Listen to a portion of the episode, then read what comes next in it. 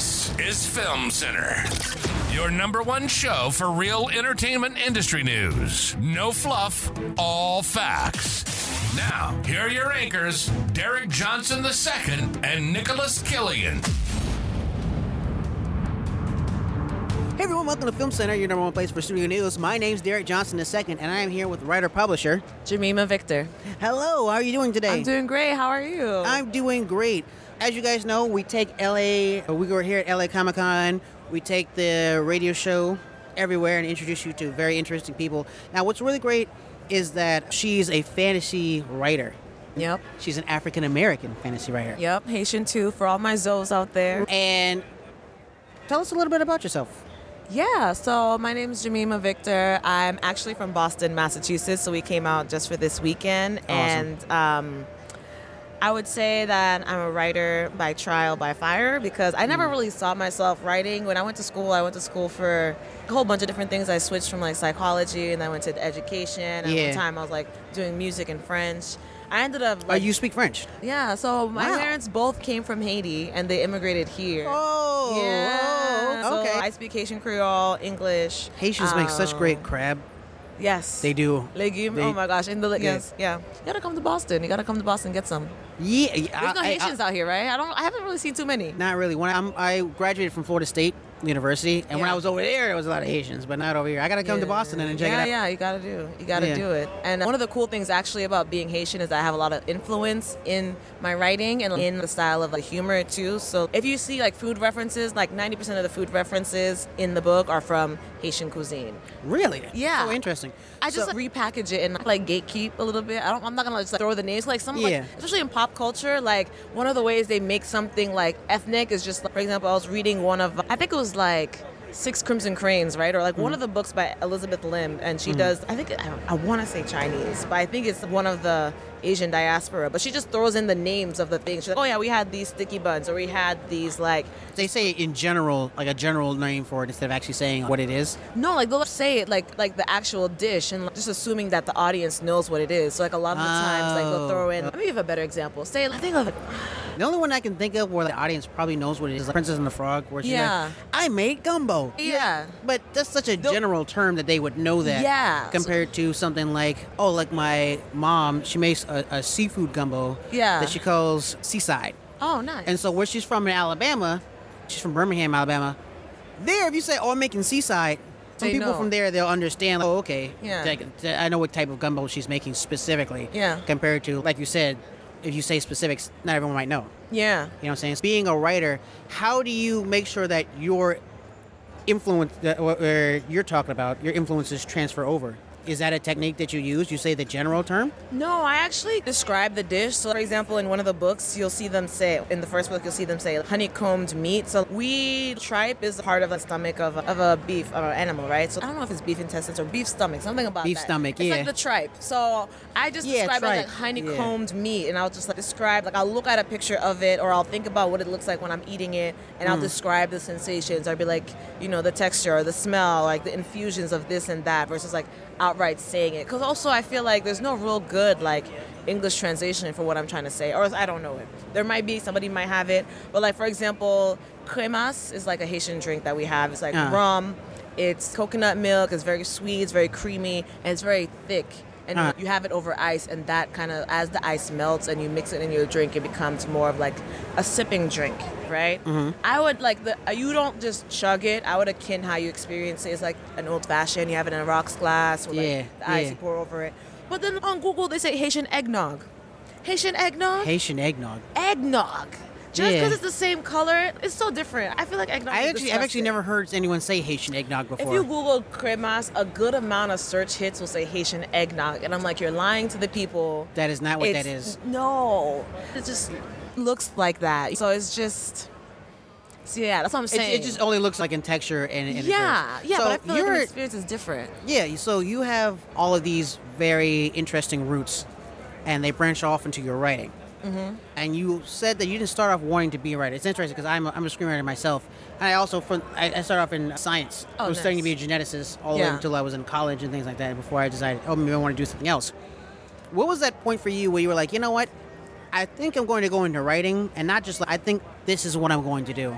Yeah, that point for me was when the experience in school didn't match the experience at work, and not even just like the environment. A lot of people are like, "Yeah, say school, do you mean like college? College, yeah. Okay. So I went to university. Uh, I went to Boston College, and we studied accounting. And it's funny because everyone thinks it's so dry, but I was fortunate enough to have really great professors. Like a lot of the Mm-hmm. professors that I had won like their department award of the year of being the best professor or whatever. Oh, that's awesome. Yeah, so I had this one tax professor, and he was great, Ed Taylor. Listen, he Shout out to Ed Taylor. Like, right? Shout out to Ed Taylor. He literally just made it make sense in real life. Like he would relate, and I don't know. I feel like he was also a tax practitioner as well, and Uh-huh. he would just like go golfing every weekend. He's like, I just flew back from Miami. Blah blah. blah. Yeah. But, but he would just like so even just how like when you're going shopping, the reasons why you have better deals in certain ends of the year is because a lot of businesses want to meet their quotas and they'll have like, sales. And after Christmas, if you want to go shopping, go after Christmas because Yeah. everyone is calendar The year. The details, the Yeah. details, yeah. He'll explain the cycle like a calendar year is January 1st and to December. That's Mm. when like at December 31st, like whatever sales, whatever money you make after that doesn't count for the year. Do you bring some of that accounting knowledge? Because you're running your own business here. yeah. Yeah, do you bring some of that accounting knowledge, you think, into your own business? Yes and no. Uh, Yes, in the sense I know what I need to do, but no, in the sense I don't do it. I just find someone to do it, or I put it off until I can hire someone to do it. 'Cause I think with self-publishing, the hardest thing is that you're always juggling. And if Yeah. you ever see those circus Yeah. acts where they're just throw another ball to the clown and he keeps juggling, they throw another one, they Mm-hmm. throw another one until he can't stop juggling. That's what self-publishing feels like. On this show, we talked previously with other professionals who start off professional, then they go indie, or start off with the studios and stuff like that. Then they might go indie because they see something they don't like over there, and then they go eventually always go back to the studio, but with their new indie project and stuff like that. Where would you say that your, I don't want to say training, because that might be a little bit too far, right? But where do you say, where was your writing experience come from before you say, okay, this is what I'm going to do? For example, my writing background, I, I used to just write for myself a, little bit, but not it wasn't what I really cared about, right? And then when I actually started saying, okay, I'm going to start doing this, it came with screenwriting. I was in film school; it was a whole thing, right? For you, when where did your experience with novels come from? Was just straight up reading, or you were like, yo, did you take any classes or any training? Where like, okay, this is how you start writing. Yeah, for sure. So I like to read a lot, especially growing up. I read, like, devoured the whole Twilight series in like a Mm-hmm. weekend. I think the biggest thing for me is like if a, something captivated me, I just want to read and read. But in high school, I feel like also messed up reading for me because it was like a lot of mandatory reading and I didn't like it. Yeah. And um, Mandatory, like you like doing something until someone tells you to do it. and, and I feel like sometimes too, I feel like it's just like the way they like approach it. Because even I feel like senior year in high school, I started liking to read again because I always felt like overwhelmed. Like I felt like I had so much thrown at me. I was just cliff note everything, cliff note everything. Like I just need to know the bigger picture. I need to know the why and where things are going, and I'll just mm-hmm. finesse from there. So I think I feel like that part of me having Yeah. to like finesse and try to take little things and make it together to make sense Yeah. is what really fueled my writing because I ended up APing out of English, so I didn't have to take English in college. Oh, that's but I'm just like, oh, I don't know how. But Yeah. I feel like it's a lot of it's because I'm really bad, but having to do things at the last minute and just having to like get these essays done. Because the thing is though, like my learning because before I did accounting, I was psychology education, so it's a lot of writing, a lot of research papers, Right. a lot of designing studies and making breaking things down for people and just writing it up. Essays. since you didn't always want to be a writer per se, where does that, where did that really start from? Or like looking back, because like me now that I'm older and I am a professional writer and things like that, and I write for studios and I write movies and television shows and all this good stuff. I look back, even though I was like, I didn't want to become a writer until I was like 24. I'd never read a script before until I was like 24. I had done some plays and stuff like that. Yeah. But when I look back on my history, I'm like, oh, I made this newspaper comic book when I was in middle school. Oh, yeah, That one time, right? Yeah. So everyone I has did that one part. too in middle school that right, one time. Yeah. right. And so, is there a time back in the past now? Now that you're a professional writer, you're like, oh, okay, I see where this kind of came from. Yeah, I definitely loved journaling. I feel like I processed through writing. Like I would always just mm. like, and it's funny too, because I always had an idea. Like after I get through a couple of books of the hidden script, I want to do one off, like one hidden script book, one non-genre book, and Yeah. like one of the ideas for a book that I had was like a dual perspective, where you see the girl's journal Mm-hmm. and then you see her experiencing life. So that's where I always see myself processing things through writing, or even like when I was like autographing a book. Some guys, like, oh, you really like to write. You put a paragraph in there, and I'm like, oh, I didn't realize that. I was Yeah. just I had a lot to say. Yeah. So I think it's just like clues like that. And even in middle school, I used to like to make comics and stuff. I made actually a book and stuff, like a Yeah? little, yeah, like a little like 20 page thing, like a little funny, I world and used to- characters. I used to write jokes and things, and then I would Yeah. force my artist friends to draw it. Oh, I'd be nice, like, oh look, this is true. We made it. It was called Random World. We made this Yeah. comic book. We would, we took. I don't want to say still because that's not what happened. We, we took it out the Yeah, printer yeah, that was in the homeroom and we folded it in half and stapled it in little comics. And Oh, you know what I'm saying? All those small things they transfer over to who you are as an adult. However, there's mm. not a lot of African American fantasy writers. Even the writers that I speak to when in my own industry, it seems like the only thing Hollywood is greenlighting is either black pain when it comes to slavery or Yup, something like that, or, or, or drugs or, or gangster stuff. Yep. Or actually, that, that's the really the main thing. Even when it comes to Luke Cage, I say is a little bit different because he's a superhero, but he came from that era of what's going on and things like that. Mm-hmm. Compared to the updated Black Panther, it's not really focused on that. Yeah. Being an African American female who's writing in fantasy, you don't have a lot of compared to possibly other races. You don't have a lot of people that you're looking up to who look like you. Is there any writers that you were when you were younger, you were like, I love this style. At least when to incorporated. Oh it. yeah. Oh my gosh, it's funny because my friend had just asked me like, why didn't you tell people this? So basically, their eyes were watching God by Their eyes were watching God. yeah. Oh my gosh, I don't know why her name is blanking. on. It's always when you're on the spot, you it's blank. always when I'm on the spot. It's always when I'm. Yeah, And yeah. she did um, Jonah's uh, line. She did. She writes in the prose, like the dialogue style that I'm thinking of. So she has phonetic. I can't remember. But I that book was yeah, inspirational That book to you. was really inspirational. Okay, it turned into a movie. Halle Berry, Michael Ealy, I- Yeah. all of them. It was really Yeah. really good. But that just, it was just beautiful because it was just about her trying to live her life. Um, Janie, she's like this young girl and she gets married off and stuff like that. But it was just um, very beautiful. And it's just, I love, I never really see phonetic language like that and it not be like, I don't know, like hood derived or like the gangster aesthetic writing. So, do you have any other influences? I don't know that inspired your style. Yeah, for sure. One of my favorite books that I had read, I had read it when I was younger, and then I went back to reading it older and watched the movie and everything. Is Their Eyes Were Watching God by Zora Neale Hurston. Oh yeah, okay. So yeah, Yeah, it's really. Oh, listen, it's so beautiful, and like she has. So she's from Florida, and she based in the small town near the area that she was in. And one of the cool things about it is that it just wasn't like.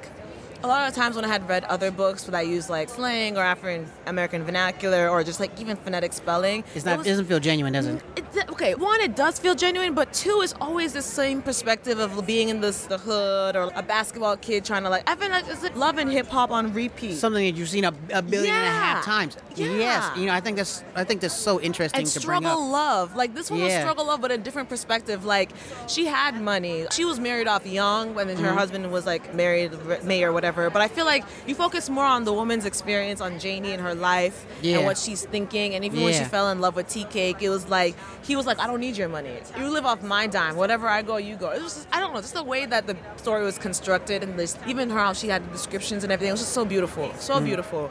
And so i love the movie too. It was such a had me crying. But i just love the fact that it was even though it didn't have a happy ending traditionally like i Yeah. still felt like a warm catharsis You Still felt satisfied. Yeah. Still felt satisfied. Yeah, There's and- such a lack of African American female fantasy writers. I myself, I'm working with a couple different projects, and some of them is not not black female writers because there is. Yeah. Shonda Rhimes is a big hero of mine. Yeah, she's- Issa Rae is really great. She's not a personal hero of mine like Shonda is, but like she's also uh, really wonderful. However, they're not writing fantasy. yeah And you think about things like Lovecraft Country. yeah These are heavy fantasy that, that's made by black fantasy. I really think that black. You think that black fantasy is being pushed away? Not pushed away, but needs more light. Yeah, I definitely think so. I feel like it's a weird pull where it's, if it's a hot, popular thing right now, Mm. we're on it. For example, I think it also has to deal with like all the different medias intersecting. Because right Yeah. now, Afro beats is a hot thing. Like, you'll have people who never set foot in Africa, people who don't know Yeah. anything about any black people trying to have that beat in their song. Yeah, Nigeria yeah. is popping, which you also see a lot of just Afro-centered fantasy popping Mm-hmm. right now too. Children in Blood and Bone, a lot of just Nigerian writers. Stay with Me by Adebayo Ade- Adeyemi. Mm-hmm. Something I, I might be butchering their names. I'm doing this on the fly, but there's like a lot of things that are people are always writing these things, but they weren't Yeah. getting as much attention. I feel It's so interesting you bring up the. Pan Africanism. Yeah. I just heard this term yesterday here. For Okay. they call it Afro May. Afro main. Afro May, a- a- African American, and like anime. So Afro Samurai, The Yeah. Boondocks, things like that. I didn't know that. Yeah, and it seems Oh. like oh, it only came out because now it's popular, but it's Yeah. always been there though. I know, but the Boondocks, they didn't like the Boondocks. And uh, even, what is it? Was it Samurai Champloo or something like that? Someone was saying, like, it's like the ghetto Boondock. I don't know. Someone was, like, trashing Samurai it. Champloo does have a lot of hip hop in influence. it. But there's another one that was like. Was it Afro Samurai? I think That's so. the yeah, one yeah, with yeah, Samuel yeah, yeah, yeah. They're like Yeah. that's a cheap knockoff of anime. I was like, whoa. Whoa. Wow. Even though they're made by Anime Studio, the yeah. same studios make the Yeah. stuff they usually like. Yeah, As a, as someone who writes fantasy, what are some of your favorite fantasy stories? Ooh, that's a good question. I'm not really sure. I feel like the first one that comes to mind right now is Red Queen by Victoria Aveyard, but just because Oh. of the fact that it's YA, so it's, I feel like another thing that people have to realize. Do you write only YA or? I actually don't write YA. I write YA friendly things, as Mm. in kids can relate to it, and I also try to steer away from a lot of the current trends is to push heavy sexual content, and they call it spice. Yeah. I, I don't do that. I try to tell people I level people's expectations right now. There's no Yeah. spice, there's no none of that. But one of the things I really liked about it is just that I liked the characters. I like the pacing. It's like one Mm-hmm. of those things where I left. I was like, oh, I want to see what happens next, and it wasn't intimidating to approach. I feel like sometimes the fantasy books, the way that when you open it, it's oh wow, this is a lot. But it didn't really feel that way, and I just liked the feeling that I had throughout it. I don't Mm-hmm. think she has anything super graphic. I feel like whenever another thing too, I'm like. I think it's weird for me. I don't really like a lot of explicit stuff in my reading either. Yeah. So I picked up a book and this girl's like dropping f bombs, and I was like, oh, you know, I'm just gonna put this down. Do put it down real fast. Oh yeah, I feel like that just takes me out of the story. And I know people are like, "Oh, just because you're Christian doesn't mean you can't have swears." But I'm like, you couldn't even make up swears of your own world. You could have called him like, I don't know, you cockroach eating something. I don't know. You could have Yeah. made something up too. I like that in my own writing, where I try to be more creative than cursing. Not saying they don't have anyone who, who curses at all in any of my writing, but like, it needs to be because the character is simple-minded like that that it wouldn't be as creative enough to come up with something Yeah, else. I could say some of those insults on on this radio show. I'm not going to, even though there's no cuss words in them. They're a little. They're a little crazy, so I'm not going to say yeah, that. But yeah, do you find so as a fantasy writer, do you find that sometimes studios don't really build their worlds correctly? Something that so I do a lot of transmedia stuff too, Mm-hmm. and something that we've noticed is that and people have heard this for years and years. Just oh, the book is better. Oh, the, oh, oh, the book is better. The book is only in very few instances are people like still happy with the transition over. Yeah. One of the biggest flops when it comes to fantasy was Eragon going from the book to the movie. And your book, want to tell us a little bit about it first, though, before we get into it. Yeah, for sure. My book is called The Hidden Script. It's about four friends who go on an adventure to be kings and queens in a Mm. new land. It's fantasy, slice of life. So it starts them at orientation, Mm. and things go wrong, so they're scrambling to get to the crowning ceremony. And then once Yeah. they get there, you see all of the chaos that they have to deal with. And it came out in, Jan- I mean, not January, February 28th this year. It came Yeah. out, the ebook dropped, and then Yeah. I had a little pr- trouble with getting the publisher, to, the printer, to bring the books. Yes. So I ended up getting the hardbacks in April, and then the next one is coming out in July. But one of the things that like is lost upon is that their kingship is conditional. Yeah. And that they have to actually perform works and earn rank. So they get a mm. test trial, they get to have a palace, Little- they get to have test. some of the perks. Yeah. But if they don't comply, it gets all taken away from them. Yeah. That's really cool. You have a really rich world that you've built here. What do you think is part of the issue when bringing that richness to the world to onto screen? Two things. I think it's production, but I feel like that's a little bit easier now with CGI, but then also time. Because I feel like it takes time yes. for the character, because you have a whole 200, 300 pages. So one of the things that they tell us when you're writers, you don't want to just info dump. You don't want to just have like a whole paragraph where Mm-hmm. this is a guy, this is the president, this is the time, this is the money. Like you want to have them like read through it and explore. So I feel like a lot of the times you get it visually, like you get to see different things. Mm-hmm. But the issue with visual is that did you get it to match the description? And is what I'm imagining what you're imagining because we're going Right. based off the creative director's imagination. Colors he chose. When Mm. I say something is a sea blue green. That's seven different shades you can choose from, like hex colors. Yeah, And so I yeah. choose light green. You choose dark green. But then you pair that dark green with another color. So then that sets the mood differently because they Yes. tint everything to match. And so Yeah. that's how like when the movie you have in your head is not gonna match the movie of whoever's directing it. You know what I'm saying? And it's also, even as a writer, when someone's directing your own writing, that director is going to have a different vision than you possibly did. Yeah, the Right. director has a different vision. Even the editor has a different vision. Like so true. Movies book, are made three times by writing, the directing, and then in the editing room. Yeah, post op, and and sometimes they'll have like conflicting interpretation. I feel like with the production, it might be a little easier because whatever is shot, Mm-hmm. but like you always have cut scenes. Like for example, in uh, the second Black Panther uh, and Wakanda Forever. Yeah. Yo, I can't believe they cut out the romance scene. I had I had a feeling. Yeah. I was like, I thought yeah. it felt like, it was, something was missing. And then I saw the cut scene. I was like, who was that test audience? I want to drop kick I- all of them I because know, the fact I that y'all said no to this. It just I felt like it was actually like an editing. I thought that was a studio call. really because like yeah. I don't really know a lot of people who've seen that extra part who are confused or they don't love it or something like that, right? Yeah. The scene by itself just works. Even if you've never seen the movie. It works. It works by itself. Isolation. That's why I'm so shocked. Yeah, so I really think it was some sort of like studio time where they're like, oh, we want to come in at, this, at by the seconds. Let me ask you this: when it comes to, there's a lot of writers who say, I don't want to make, I don't want to transfer this book into movies anymore. They say I want to transfer into television because there's more time to stay with the characters. Okay. Yeah. Yeah. Do you? It's not the 1950s. We don't make Ben Hur's anymore. You know what I'm saying? We don't make these four-hour epics. There was The Irishman. Marvel's trying to push it up to those hours. Yeah, and Marvel's yeah. trying to trying to push it up, but it still doesn't satisfy possibly 13 episodes that are an hour long. Yeah. that's completely different. Yeah. As someone who has written a book that is, I think your, your book's about 500 something pages, right? Mm-hmm. So it's there's also illustrations, but it is quite thick.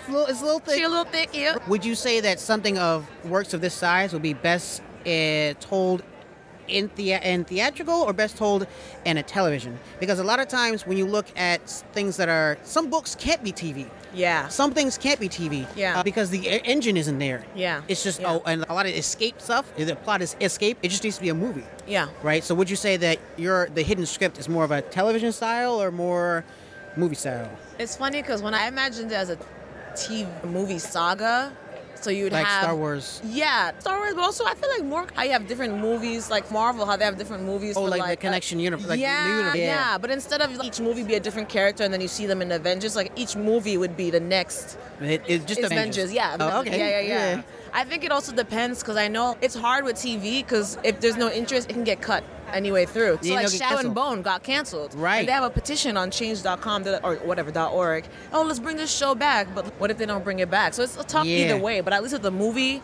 you know once it's out and you always have that. People Mm. can buy it. People. But then if you had a show cut halfway, Yeah. there's no resolution. I tell a lot of creatives this, especially I can't talk about it right now on, Yeah, the, yeah, on the show because of NDAs, but I, I've worked with some writers where they've created something, and now studios get interested and they want to make it, and they're like, "What does your first season look like?" Studios always they, they very rarely say, "Oh, we want one season." Obviously, they a lot of times they want multiple seasons. They Yeah. want one season to test it, Yeah. right? And then if it gets past that, they're like, okay, let's do multiple seasons, this Yeah. and that. Yeah. However, sometimes you get canceled. Uh, Netflix is famous for canceling shows that people like. yeah. How do you think that some of those writers can handle?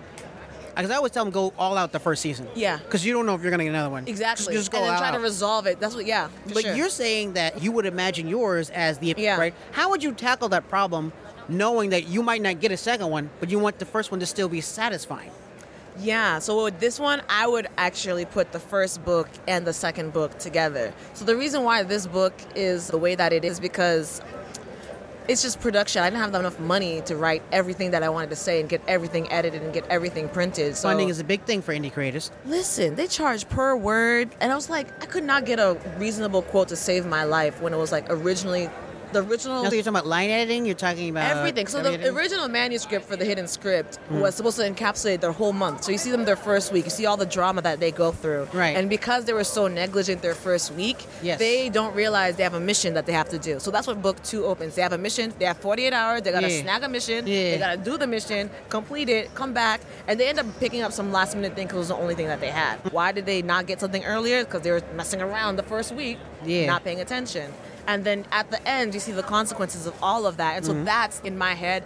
That's movie one. So even though technically it's two books, that's that's enough to fill up three hours. Okay, you're talking about what the manuscript originally was, and now it's been edited to this version. Yeah. Obviously, there's been some change in story structure a Yeah. little bit, right? Oh, right? yeah. We're entering this zone now, and the consensus is, oh, not only movies are looking visually starting to sound feel the same, right? But also in the story structure they're starting the same.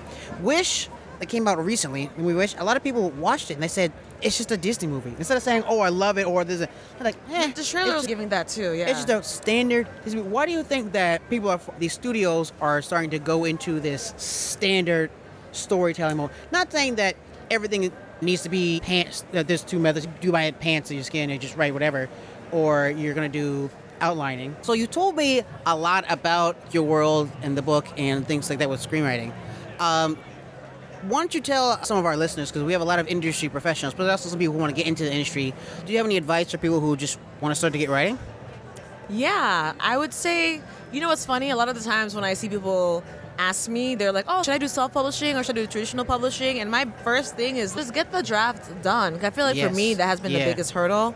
Um, and it's also hard for me. Like when I was first starting, I always really wanted to be perfect. And like, at first, when I was thinking it was gonna be a movie, I feel like the ideas flowed a little easier because I was Yeah. just doing bullet points. I was like, this is gonna happen, then this is gonna happen. But then once I realized I wanted to make my novel an actual prose written novel, I was like, Yeah. man, how do you describe things? Oh my gosh. You're gonna need more details yeah. and things like that. Yeah. And so I like had this weird struggle where I had like either passages that were like really sparse and had no explanation, just like dialogue. So Mm-hmm. Uh-huh. in my head, I just saw them talking. did you, I'm sorry. Did you start off as a screenwriter? Yeah, the hidden script. I had imagined it to be an animated movie. Oh, yeah. so that's like where the origin was on that sector, and then you decided to move to the next. Yeah, novels. it's funny because the opening part, it's called The Intruder, is because I in my head Mm-hmm. I heard the song Intruder by Takeoff, the mixtape Oh, on YouTube. yeah. Intruder. Intruder. Yeah. And that's I'm like, oh wow. And I just like saw like the opening like scene happening as if Uh-huh. it was like the soundtrack and like this is how it opens. Some guy, it's like raining and I just saw like all the things like it's like dark setting and I just like the camera panning and everything. So That's so cool. Yeah. So what's next for you? Next for me is writing book two of the hidden script. I have it set to publish July 9th, Mm. 2024, which is exciting. And then more conventions and hopefully getting the word out and just keep pushing. Yeah. Yeah. That's fantastic. It's been uh, great talking to you with you here. Do you have any, where, find out where people can listen to you or find you, socials and Yeah, online? for sure. You can find us at thehiddenscript.com and you can Mm-hmm. find us on Instagram at the Hidden Script Series, on Facebook at the Hidden Script Series, TikTok at the Hidden Script. X. I mean, I keep saying Twitter, but it's X now. It's X now. The yeah. hidden script. You know, it's quite So, interesting. yeah. It's like, do you usually make tweets or he makes X's? I don't know. Because someone who makes X's, that's, that sounds like that might be a problematic person. All right, cool. Thank you so much, guys. This has been Film Center. My name's Derek Johnson II, And I'm Jemima Victor. and we'll see you next time. Bye, guys. This has been Film Center on Comic Con Radio. Check out our previous episodes at FilmCenterNews.com. Sign up for our newsletter and get the Hollywood trade straight to you. You can follow the show at Film Center News on all major platforms. Tune in next week for a fresh update. Until next time, this has been Film Center.